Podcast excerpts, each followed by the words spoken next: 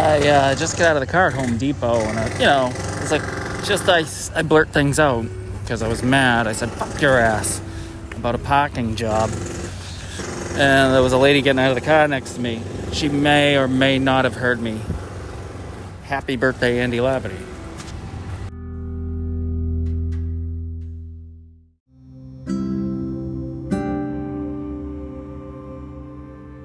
Okay.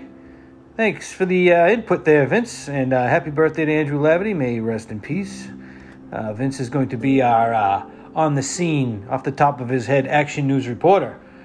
He will be checking in periodically along with his older brother, Michael, who you may have heard before on the news, on the Stories from Central Mass podcast. Not the news so much, but any rate, you are listening to Stories from Central Mass podcast with your host, me, Mike.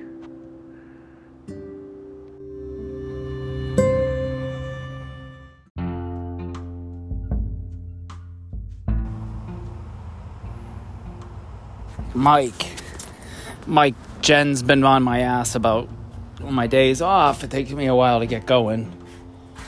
Fair enough. Jen, I said, I wake up. I gotta bring the kids to school, 2 schools. That's a fucking hour. Then it's an hour of shitting and an hour of drinking coffee. Before you know it, I go outside and do something. I gotta eat lunch because I'm fucking tired. So that's it. That's my life at 42 or whatever I am.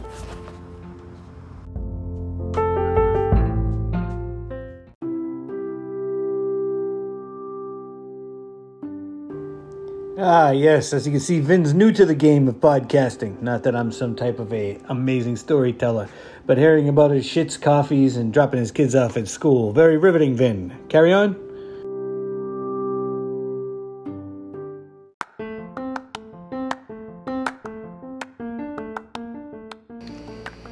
I had never been to Southbridge until about 2003. I was working for a company driving a truck, and we were in Southbridge working that day. And I was like, oh, wow, it's crazy. Like, some areas are nice. Some are real shitty, though. He's like, yep, Southbridge, the armpit of the Commonwealth.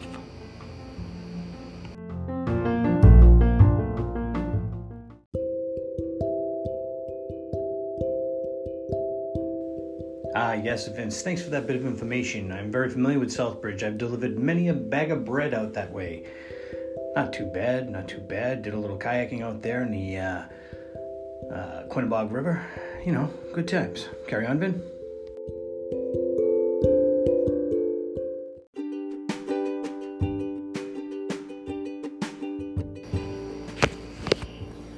Does anybody get as irate as me when the phone rings? It's like set something off in my fucking body.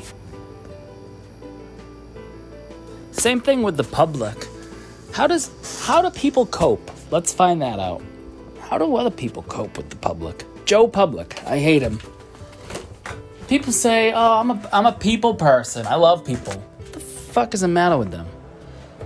What the fuck is the matter with that person that loves people and is a people person? Who the fuck's calling?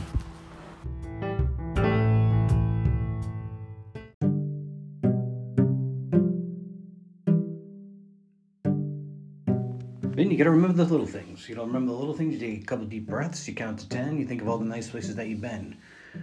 But the phone, it rings, you know. If you don't know who it is, you don't answer it. And in many cases, I'm not really a people person myself. I tend to not talk, or I talk too much. I know how you cope with things. If you're a violent man, you have a temper. But anyway, carry on again.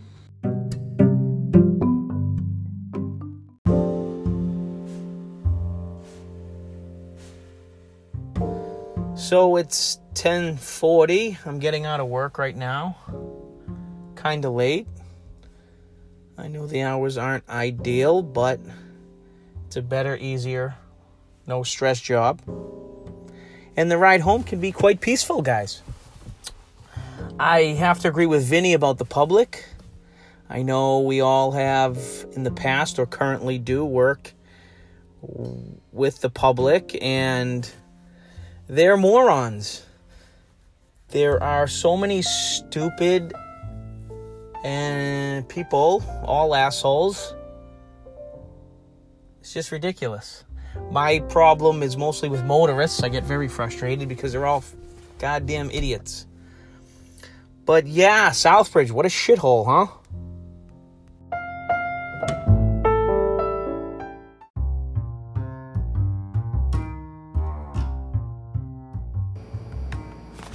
I just renewed my medical marijuana license in the great state of Massachusetts, where they really like to stick it to the man, and the man's man as well.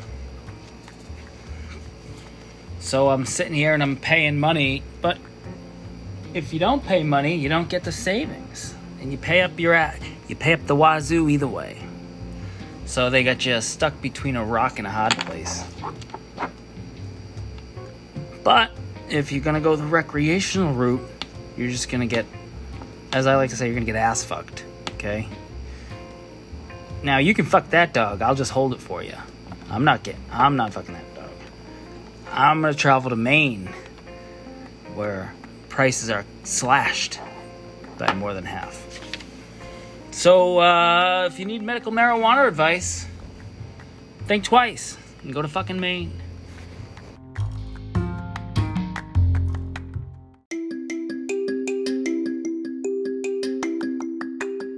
Okay there, alrighty. Well, due to vocabulary, subject matter, and language, I'm glad we got that one in after the advertisement. Anyway, that has been Vinnie Boom Boom, leave off the last name, friend of mine, who is going to be the new roving action reporter who will, time to time, check in with me and perhaps do some live events. And by live events, I mean we'll stand next to each other and actually have a conversation and record it. You've been listening to Stories from Central Mass podcast with me, your host, the man they call Mike. Thank you. Drive safely.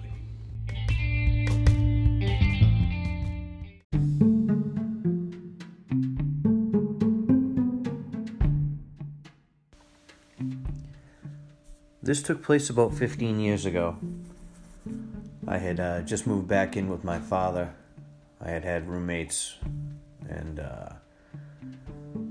my sister and my nephew were pretty much living in the house by themselves. This was the house that I grew up in because my father was spending most of his time with his girlfriend, which is fine. So I thought, I'd move in with my sister and my nephew and kind of help out. So one night I was sitting in the back TV room and my sister and nephew were upstairs sleeping. All the lights were on in the house. And this television room was an addition that my parents had put on when I was a kid. So it wasn't a part of the original house. In fact, the door that led to the room was actually a door that used to lead to the outdoors. So I was sitting on the couch, which the doorway was to the left of me, and the television was straight in front of me. And I, over the years, everybody in my family who would watch TV in this room would often think they saw somebody or saw something near the doorway. See, there was this chrome stand-up light. Most houses had them. They were not really chrome. It's like a gold color, tall lamp that was right at the doorway, and there was a light switch that worked it, even though it was right next to the wall. At any rate, so this night, stone sober, just sitting there. In fact, I'm not the type of person to hang around with the lights on in the house. I was always the type of person to go around and shut off all the lights. If you're not in the room, don't have the light on. But for some strange reason, I had the kitchen light on, the hallway that led to the TV room, and that same hallway leads down to the laundry room. And all four lights were on. So I'm sitting there watching TV, and I keep noticing out of the corner of my eye, which is something that happened often. I kept noticing like what I thought was a person or somebody there, and I'd look, but often what it was just a reflection off of that chrome lamp from the television. The lights would change and flicker on the TV, and the lamp would, but there was no shadows. The light was on. So I peek over, and I swear I saw somebody just poke their head around the corner.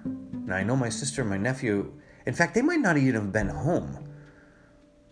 I think I was there by myself, actually. I don't know, it was a long time ago, and I just want to tell you the story. So, I look over and I thought I saw someone poke their head around the corner. So I immediately hopped up off the couch. I was sitting on the couch, you know, crisscross applesauce or whatever you want to call it. And I jumped up off the couch and I looked over. And as I did, I'm like, oh, I definitely saw something. Something kind of pulled its head back. So I took the 4 steps it took to get to the doorway. And I saw like a part of a body, like going around the corner, just far enough away from me so that it was always getting away. I know this is all happening in a few seconds, but it was so surreal in the amount of time it took for me to see it.